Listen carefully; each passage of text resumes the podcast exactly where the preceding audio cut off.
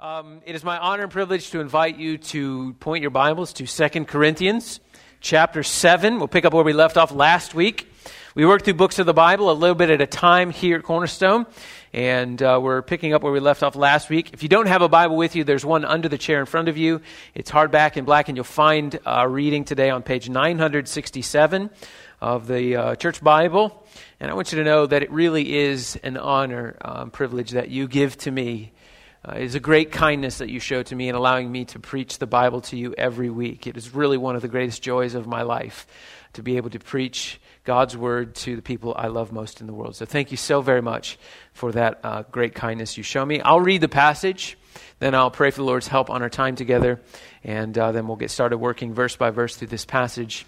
In as usual, it'll probably take us around 45 minutes or so. It's a bit of a longer passage than we normally take on but I trust with the Lord's help we'll be able to uh, manage it.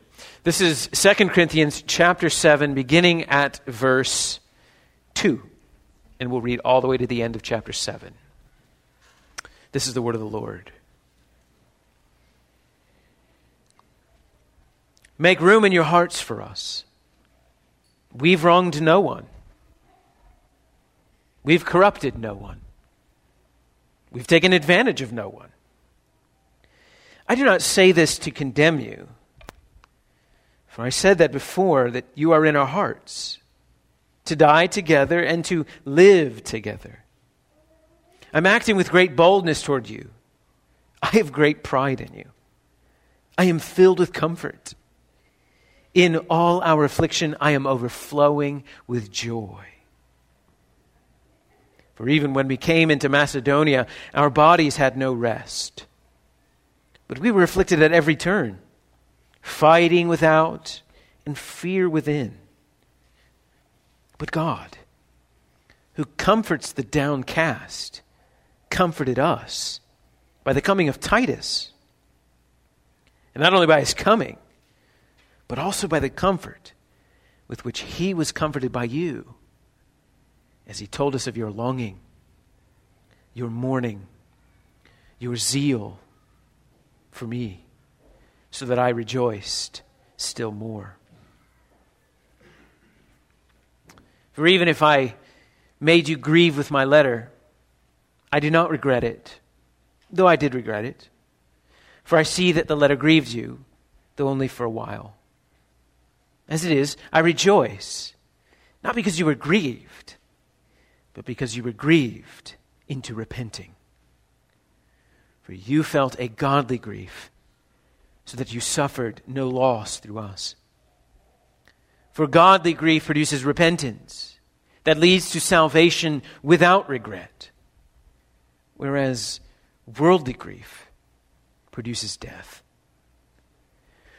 For see what earnestness this godly grief has produced in you, but also what earnestness, eagerness to clear yourselves. What indignation, what fear, what longing, what zeal, what punishment. At every point, you proved yourselves innocent in the matter. So, although I wrote to you, it was not for the sake of the one who did the wrong, nor for the sake of the one who suffered the wrong, but in order that your earnestness for us might be revealed to you in the sight of God. Therefore, we are comforted. And besides our own comfort, we rejoiced still more at the joy of Titus, because his spirit had been refreshed by you all. For whatever boasts I made to him about you, I was not put to shame. But just as everything we said to you was true, so also our boasting before Titus has proved true. And his affection for you is even greater as he remembers the obedience of you all, how you received him with fear and trembling.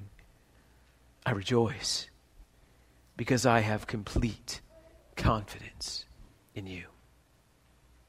Let's pray together. Father, we come to you with open hands and open hearts. As the deer pants for the waters, so our souls pant after you.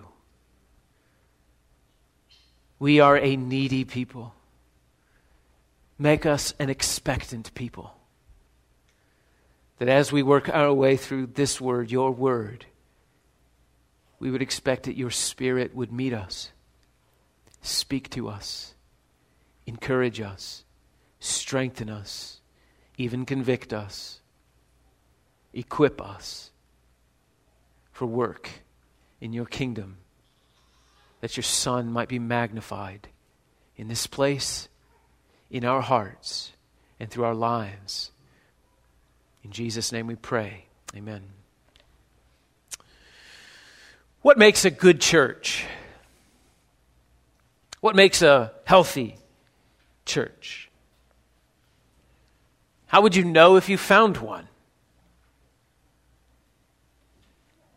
Is it the music? Is it the uplifting and encouraging messages? Is it the dynamic youth program or the good coffee? Could be that.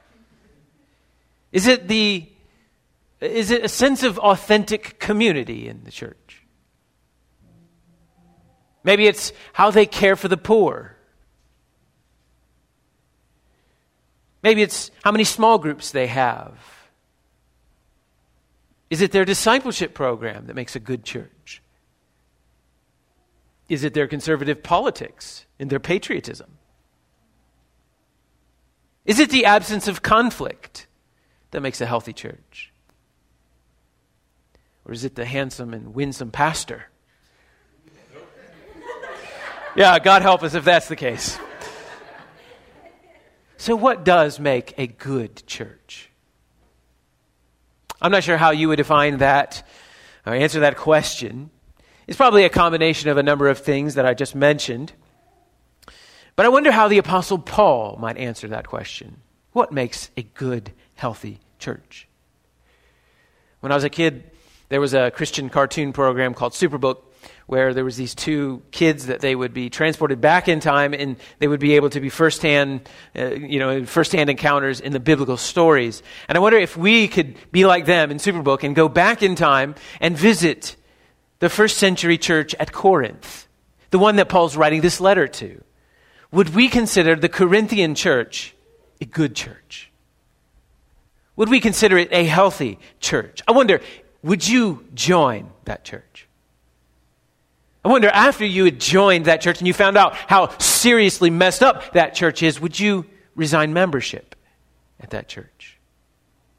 Because we don't really know what their music program was like. We don't know how they did youth at Corinth. We don't really know if they had small groups or an outreach program. What we do know is that they met weekly. We know that they preached from the scriptures. We know that they celebrated the Lord's Supper regularly. We know that they ate meals together regularly. We know that they operated in the gifts of the Spirit. We also know they had conflict. There was socioeconomic disunity in the church. Rich people staying with rich people, poor people staying with poor people. There were issues of legalism versus freedom in Christ. Now, arguments about that. They were confused about marriage. They were confused about gender roles. Some of their members were suing other members. There was disagreement about sexual ethics. There was disagreements about how to interact with their non Christian neighbors, whether to eat the food that their neighbors gave to them or not. They tolerated, some even celebrated sin in their membership. And then when their apostle, the apostle Paul, came to them and corrected those errors, they flat out rejected him. Does that sound like a healthy church? And so I ask you again would you join the church at Corinth? More to the point, would you share the Apostle Paul's thoughts about the Corinthian church? I'll read them for you again. Verse 4 I have great pride in you, I am filled with comfort. Verse 16 I rejoice because I have complete confidence in you. How can Paul say that? After all that I just read about who the Corinthian church was, how could Paul say, I have complete confidence in you? What would give the apostle such confidence in such a screwed up church? Well, the passage before us today tells us what gave him great confidence. The apostle Paul had complete confidence in the Corinthian church because they were repentant. Even if it took him took time for them to get there. They embraced God's word, received God's word, and re- re- saw the sin that God's word pointed to, and then repented of that sin. And that's what gave the apostle confidence that this was a good church. But not just a good church, this was God's church at Corinth. Here's the big idea this morning, as best as I can tell from this passage. You can see this on the backside of your worship guide. A healthy Christian church is one that receives God's word and grieves over and repents of sin. God's word, or God's church, a Christian, good, healthy Christian church, is one that receives God's word, is grieved over their sin, and repents of their sin. So, as usual, to make this big passage easier to digest, we'll take it on in three parts. First, we'll look at verse 2 to 7 that we are in this together. Then in verse 18, verse 8 to 13, uh, we'll look at how we, we are grieved into repenting. A godly church is grieved into repenting. And then at the end, verse 13 to 16, we'll look at how repentance leads to joy. So let's look at verse 2 to 7 again and see how we are in this together. Paul says, Make room in your hearts for us. We have wronged no one. We've corrupted no one. We've taken advantage of no one. I do not say this to condemn you, for I said before that you're in our hearts to die together and to live together. We're in this together. Verse 4 I'm acting with great boldness toward you. I have great pride in you. I am filled with comfort. In all our affliction, I'm overflowing with joy, for even when we came into Macedonia, our bodies had no rest. We reflected at every turn, fighting without and fear within.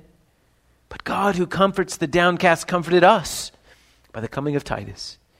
And not only by his coming, but also by the comfort with which he was comforted by you, as he told us of your longing, your mourning, your zeal for me, so that I rejoice still more.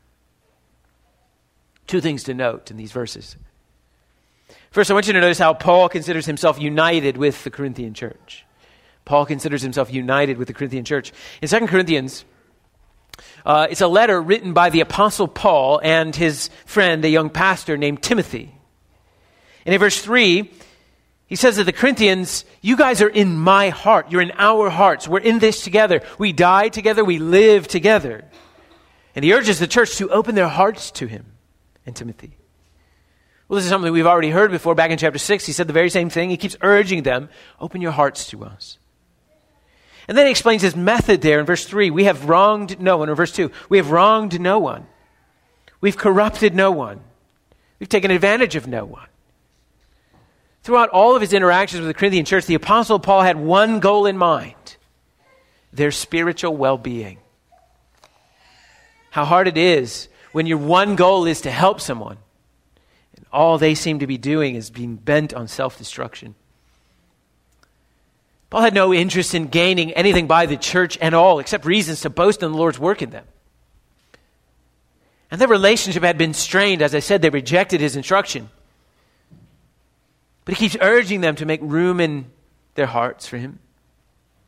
I don't know if you've experienced this, but it's sort of like the aftermath of conflict. If you've ever had conflict with someone and that by God's grace you've been reconciled, there's a time when the wounds are still healing and, and the wound is still tender to the touch. It's healing, but it's still tender.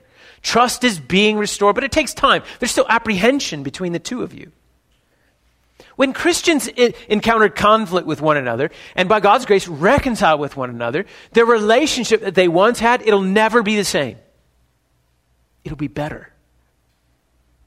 It'll be strengthened by the conflict, strengthened by the repentance on both sides, strengthened by the restoration that God has enabled.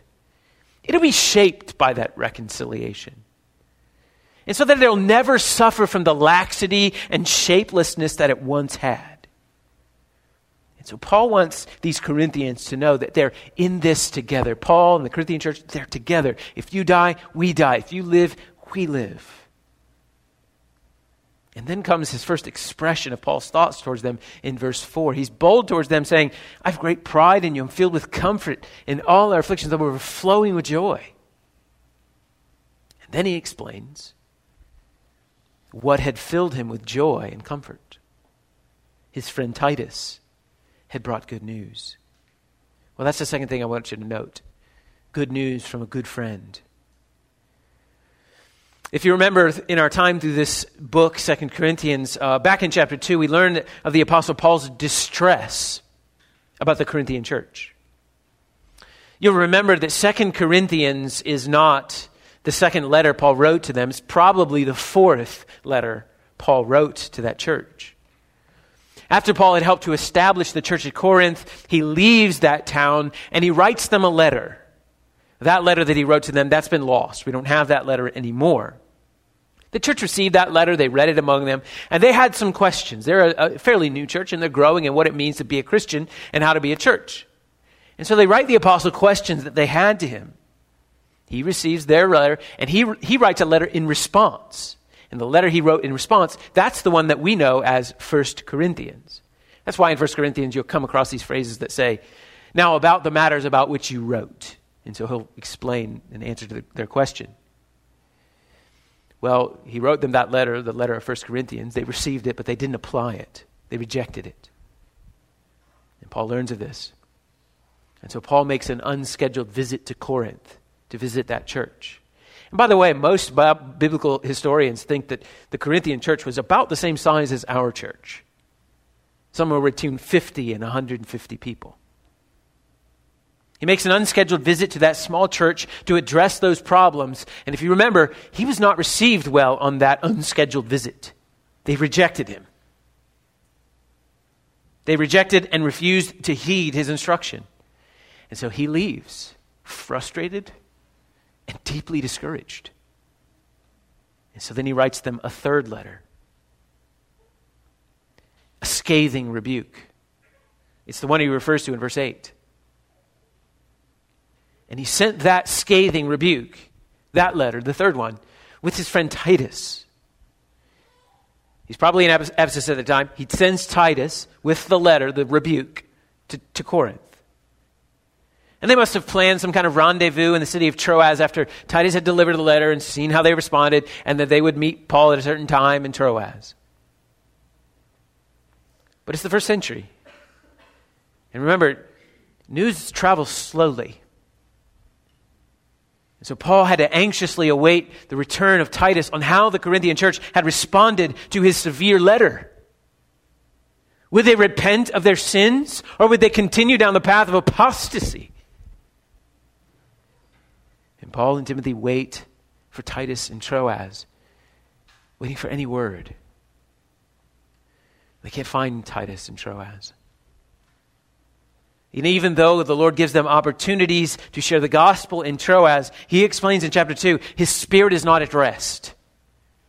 I can't stay here without hearing from Titus about what's happening at Corinth. He must know what's going on with the Corinthian church and how they're getting along. And so he leaves Troas and goes to Macedonia in search of Titus. And when he comes to Macedonia, he's met with more conflict. That's what we see in verse 5. He says, Our bodies were not at rest, but we were afflicted again in every way, fighting outside, fear on the inside. He even admits that he's downcast. That's a heavy word in the Greek. It means downhearted, brought low, despondent, discouraged. Many pastors know exactly what that's like fighting without, fear within, and the despondency that creates. But in the midst of Paul's sorrow and fear for his church at Corinth, God is gracious. And he is comforted when he finally finds his friend Titus and Titus brings him good news from the church at Corinth. They had received his severe letter, and to God be the praise, they repented of their sin. Titus is comforted himself by their repentance, and his comfort he gives to the Apostle Paul, and Paul is comforted. Now, if you look at the language of verses 6 and 7, it should sound familiar to you. Paul opens his letter with very similar language. He says, Blessed be the God and Father of our Lord Jesus Christ, the Father of mercies, and God of all comfort, who comforts us in all our affliction, so that we may be able to comfort those who are in any affliction with the comfort with which we, receives, we ourselves are received by, are comforted by God. So this is what's happening. Titus has been comforted, and so Titus brings his comfort to Paul, and Paul is comforted. Paul learns the Corinthians were mourning over their sins. Paul learns that the Corinthians were enthusiastic about their concern for the apostle. Paul learns that the Corinthians were enthusiastic about reconciling with Paul, and this brings Paul great joy. His fears are relieved. Joy fills the old apostle's heart. The Corinthian church had not fallen away, they had not fallen into apostasy. His work was not in vain among them. They turned back to God, and they were zealous to reconcile. They had received correction, they had grieved their sin and their grief was godly grief, which led them to repentance, which is what he explains next verse 8 to 13. They were grieved into repenting. For even if I made you grieve with my letter, that's the severe letter, I don't regret it, even though I did regret it for, I saw that it grieved you, but only for a little while. As it is, I rejoice. Not because you were grieved. I didn't like making you feel bad. But I rejoice that you did feel bad because you were grieved into repenting. You felt a godly grief, so that you suffered no loss through us. For godly grief produces a repentance that leads to salvation without regret, whereas worldly grief produces death. See what earnestness this godly grief has produced in you? But also, what eagerness to clear yourselves, what indignation, what fear, what longing, what zeal, what punishment. At every point, you proved yourself to be innocent in the matter. So, although you, I wrote to you, it was not for the sake of the one who did the wrong, nor for the sake of the one who suffered the wrong. And listen to this carefully. We'll get to this in a minute. This is the reason Paul wrote that severe letter, in order that your earnestness for us might be revealed to you in the sight of God. Paul's severe letter had its desired effect. Corinth was brought to repentance. But before they were brought to repentance, they were brought to grief. The letter ticked them off. It hurt their feelings. Millennials aren't the only snowflakes. It hurt their feelings. They were grieved. And Paul was grieved that he had to do that especially since he had to send his difficult letter with someone else. So that Paul wouldn't be there to see how they received it. He wouldn't be there to read their body language. He wouldn't be there to sit down with the elders. He would have to trust God's Spirit to work through Titus and through his word. How difficult that must have been to write a letter addressing some difficulty in their life and not, not know how they received it? I don't know if maybe you've had to do that sometime. Maybe you've had to write a letter to address some problem in someone's life, some difficulty. Maybe you've had to send a corrective email or leave a corrective voicemail. And you don't know how they took it. You don't know if you were too harsh. You don't know if you were too direct. You didn't know if you were clear on the matter. You don't even know if you understood the matter correctly to correct the matter. And if you love that person, you're in anguish until you hear back from them. Well, this must have been how Paul felt. It was certainly weeks, perhaps even months before, after sending a letter, before he would hear anything in return. And even though there was an opportunity for, for the gospel in Troas, He had to know how the Corinthian church was doing. He had to find Titus. He was in anguish. So he and Timothy went to Macedonia. They found Titus. Probably in Macedonia, they stayed with the, with the Philippian church. He had helped to plant the Philippian church. It's possible that he wrote this, the, the letter of Second Corinthians from Philippi. So when Titus came there with good news that they had repented, can you imagine the apostles' relief? Can you see the old apostle's face? Can you see him wrapping his arms around Titus and both of them sharing tears of relief? Paul was not only comforted, but he was filled with joy. Not because they were grieved, but because they were grieved into repenting. So nothing was lost. As difficult as it had been for Paul to write that letter, nothing was lost. Everything was gained. Their grief was a godly grief, meaning their grief came from the Lord and it brought repentance and life. This is good for us to know. If you hear nothing else in this sermon, I'll have you hear this. Know this there are two kinds of grief. Two kinds of grief. There's godly grief, which comes from the Lord, produces repentance, leads to life. And there is worldly grief, which is not from the Lord, which does not produce repentance, but produces death. That's what Paul says in verse 10. For godly grief produces a repentance that leads to salvation without regret. Whereas worldly grief produces death. Cornerstone, we must know how to distinguish between the two. There are many species of grief that you will experience in this life, and we'll all experience grief of some sort or another. You'll grieve after being caught doing something you shouldn't have been doing. You'll grieve when you say something harsh to someone you love. You'll grieve when you've been overheard bad mouthing your boss. You'll grieve when you've been caught gossiping. You'll grieve when you view pornography. You'll, you'll grieve when you've been caught in a lie. You'll grieve when you've found out that you just wasted your time or wasted your money.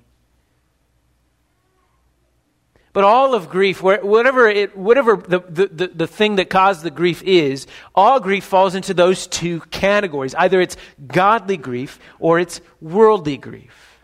One of them leads to repentance and salvation, but the other one leads to death and regret. So how do we know which is which? Commentator David Garland is helpful in distinguishing the two when he writes Worldly grief is caused by the loss or denial of something we want for ourselves. It is self centered, gives rise to despair, bitterness, paralysis. It causes our souls to drown in self pity. End quote. Worldly grief is self centered. Worldly grief is self centered. When someone is caught in a sin or an impropriety of some kind, adultery or whatever, they feel grief. They feel bad for what they've done. But their reasons for feeling bad are selfish reasons.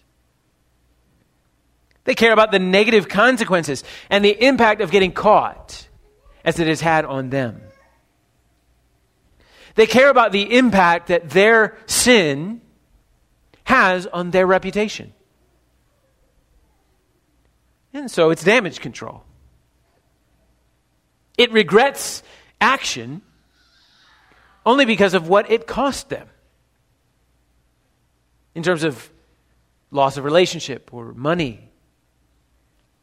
But worldly grief, being selfish, is turned inward. It's turned inward. If they had not been caught, if they could do it all over again without the consequences of doing it, they would do it again. But worldly grief hardens hearts and produces death. Dr. Garland goes on with his quote by showing the difference between worldly grief and godly grief. He says, Godly grief leads to repentance. It cracks the whip that causes us to turn to God. It incites us to seek to do something about the problem by taking the past tense and allowing God to turn it into his future tense. What Dr. Garland is saying is that godly grief is God focused. Worldly grief is self focused, but godly grief is God focused. It understands that the sin has been committed against the Lord. It causes us to realize that we have brought dishonor on God's name. And we care far more about our dishonor that we brought to God's name than the dishonor we brought on our own name.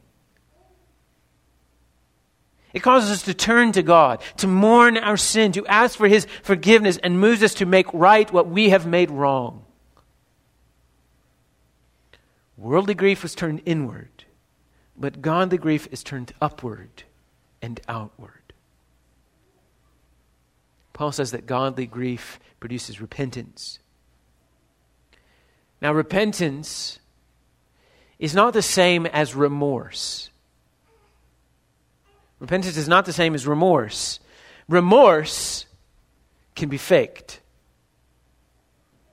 When caught in sin, some folks can put on a show. The waterworks come out, they say all the things that you expect them to say, as if they were really, truly sorry. They're Shakespearean actors capable of fooling even themselves. They'll say sorry. They'll weep. They'll seek to make amends. But they're doing this only so that the feelings they feel go, would go away. It's to save face. Because anyone can be remorseful for wrongdoing. You can fake that. You don't need Christ to be remorseful, but you must have Christ to be repentant. Think of the difference between Peter and Judas. Both had sinned against the Lord Jesus in the hours before his death on the cross. Both of them felt grief. Peter ran and bitterly wept. Judas went back to the Pharisees and threw down the pieces of silver. Peter's heart was softened. And he turned to the Lord and met him at Galilee, and he repented. And after his resurrection, the Lord Jesus restored the Apostle Peter. But Judas, though he grieved as well, though he was remorseful, as well. Judas' heart was hardened. Judas was turned in on himself. And his worldly grief led to death. He hung himself by the neck. Or think of Esau. Esau sold his birthright for a single meal, and he was grieved. He wanted it back, but for selfish reasons. And the Bible says in the book of Hebrews, he found no opportunity to repent, even though he sought it with tears. Friends, tears is no sign of true repentance. Godly grief is given by God. It softens hearts, turns us away from ourselves, turns us to God. Read Psalm chapter 38, which we prayed through a little bit earlier. When you sin, is Psalm 38 the song in your heart? Read Psalm 51. When you sin, is your heart broken before the Lord as you say, Against you and you alone have I sinned? Godly grief turns us to God, not away from Him, and moves us to make it right. You can tell that the Corinthian church had godly grief because look at verse 11. See what earnestness this godly grief has produced in you. They were committed to making it right. True repentance is visible. True repentance makes changes. It turns away from sin toward God. There's a noticeable change in behavior. Remember, John the Baptist told the Pharisees, bear fruit in keeping with repentance. Bear fruit in keeping with repentance. There's fruit that comes out of repentance and keeps coming out of repentance. True repentance is evidence of a changed heart, of changed behaviors. And the fruit of it is lasting. The Corinthians were eager to clear themselves of this sin. They were indignant about the sin that they had committed, and they were motivated by fear you notice that in verse 11? What fear this is produced in you. This worldly or this godly grief has produced fear in you. What do you, what do you suppose Paul means by fear? What kind of fear? Are they afraid? Seemed to me that they were motivated by a fear of what might have happened had they not repented. And if I'm being honest, it's one of my greatest concerns for our church. is that we might lack godly fear when it comes to sin. Many times I've sat with those who've said something like, I know it's wrong, I'm going to do it anyway, and then I'm going to ask the Lord to forgive me. Have you ever thought that? I remember sitting with one guy who said he was going to leave his wife and I told him I didn't think he should. He was a believer. And he said, You're talking about this as if I'm going to lose my salvation. Are you saying God won't forgive me? Here's what we know we know that God will forgive the repentant heart, God will be faithful. If we confess our sins, God is faithful to forgive us of our sins. What we don't know, what that man at that Mexican restaurant didn't know, was that he would be repentant. What assurance do we have? If we're going to say before the Lord, I know it's wrong. I'm going to do it anyway. I'll just ask for forgiveness after I'm done. You know God will be faithful to forgive you of a repentant heart. What you don't know is that you'll be repentant. If you're not repentant now, what assurance do you have that your heart will be softened after you sin? Sin should bring a level of fear. Godly grief produces a, a level of fear about what might happen if we don't repent. It's possible the Lord may just give us over to the hardness of our heart. May the Lord, in His mercy, spare all of us that treacherous destiny. The Corinthians feared what might happen if they didn't repent, and they longed to make it right. They were zealous before God. The ESV translate the next word in verse 11 as punishment. Other translations use the word justice. It's the same concept. The church was committed to addressing sin and for correcting sin in their church. And this could be a reference to the church discipline that Paul referred to back in chapter 2. Or it could just be them setting right these problems that were going on in their church. Either way, they were going to make it right. Because true repentance is God wrought. And it, it's more than remorse. And it leads to lasting change. And it can't be faked.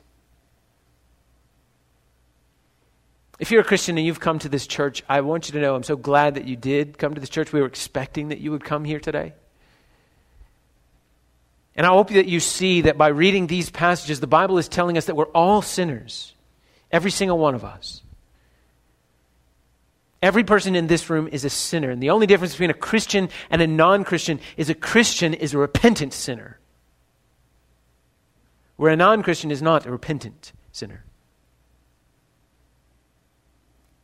That those of us who have trusted in the Lord have repented of our sins, we have found peace with God. And today we're inviting you into that peace. If you would turn from your sin and trust in Jesus Christ, you could know the peace of God over your life. If you've never done that before, you should do that today. Don't leave here today with a heart hardened by sin that will be only further hardened if you continue in it. Go to the Lord, repent of your sins, and then tell someone here about it. These are my friends. I know they'd be happy to talk with you about a new life in Christ. Verse 12 is helpful, as I said earlier, in understanding the point of what Paul's making in this passage. He goes, I wrote to you not for the sake of the one who did the wrong. I, am not even writing for the sake of the one who suffered the wrong. Here's why I'm writing that your earnestness for us, your earnestness for us apostles, might be revealed to you in the sight of God. The reason the Apostle Paul wrote the severe letter was to show the Corinthian church of their own earnestness toward Paul in the sight of God. In other words, I wanted you to know in God's sight that you are devoted to me. Is that weird logic? Is that a weird reasoning to write the letter? Well, it would be if Paul were just any guy. But Paul is an apostle. He's an emissary of God on high. He's writing scripture. It seems to be saying that you will know that you are a true and authentic church of the living God because when you receive God's word through me and take heed of God's word through me and are grieved over God, over your sin as revealed by God's word through me, and then walk out God's word as revealed to you by me. When you do that, Corinth, you'll know you are a true church of the living God. And in that way, Paul is comforted. We see this idea again as we close our time together in, in, in this last section, verse 13b, picking up the second half of, of verse 13 from repentance to joy.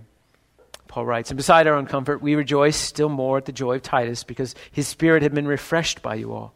How refreshing it is when someone repents of sin. For whatever boasts I made to him about you, I was not put to shame, just as in everything we said of you is true, so also our boasting before Titus has proved true. And his affection for you is even greater, as he remembers the obedience of you all, how you received him with fear and trembling. I rejoice because I have complete confidence in you. Paul mentions again his and Timothy's comfort at the coming of Titus. Titus has been refreshed by the Corinthians' reception of God's correction and repentance. And Paul mentions how delighted he is to be confirmed about his boasting in them. But have a look at verse 15. Titus's affection for you is even greater as he remembers the obedience of you all, how you received him with fear and trembling. There's that word fear again. Titus's affection for the Corinthian church was increased as he remembered their obedience. So they had received the word of God. It had brought them to mourn of their sin. It had been used by the Spirit of God to change their hearts. And they began to obey God's word and show the fruit of their repentance.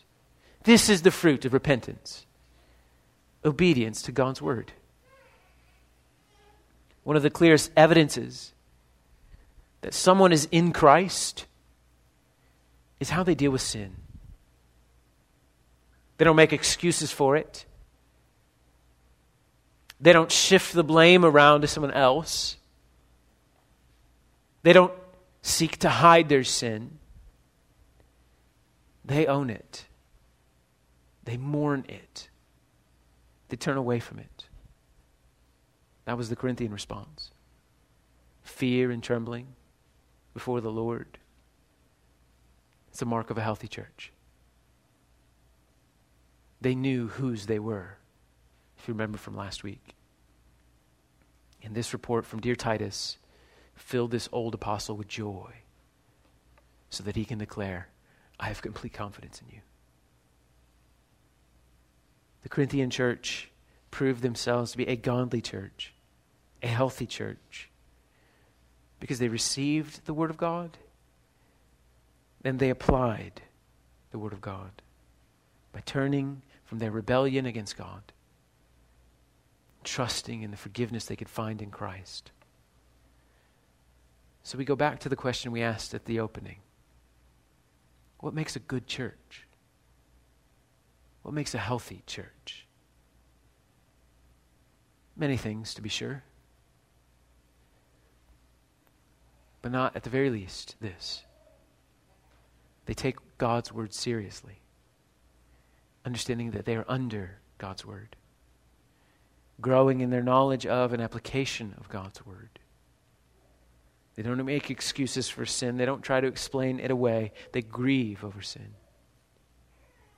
They turn away from sin and turn to the Lord. This is what makes a good church. It's not a perfect church.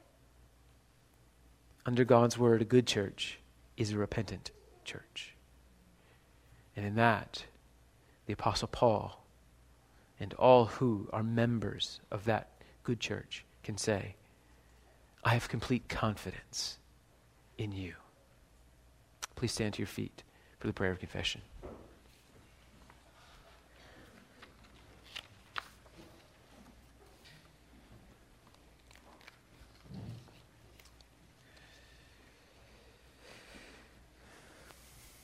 We go before the Lord again, asking Him for His forgiveness of our sins. So if you would join with me in praying a prayer of repentance.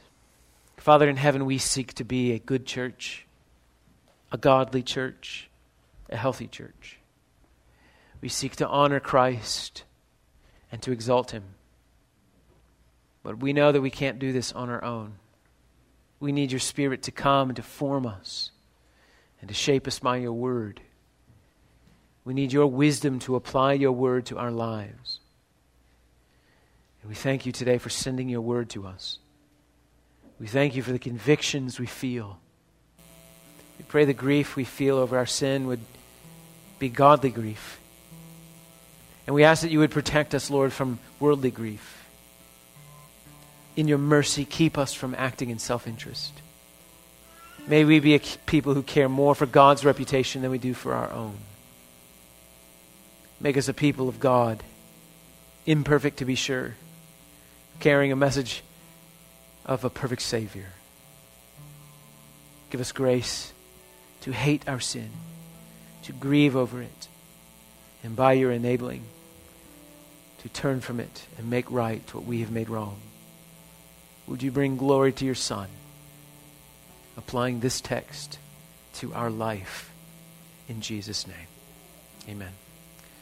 Here's your assurance of pardon if you are truly repentant of your sins.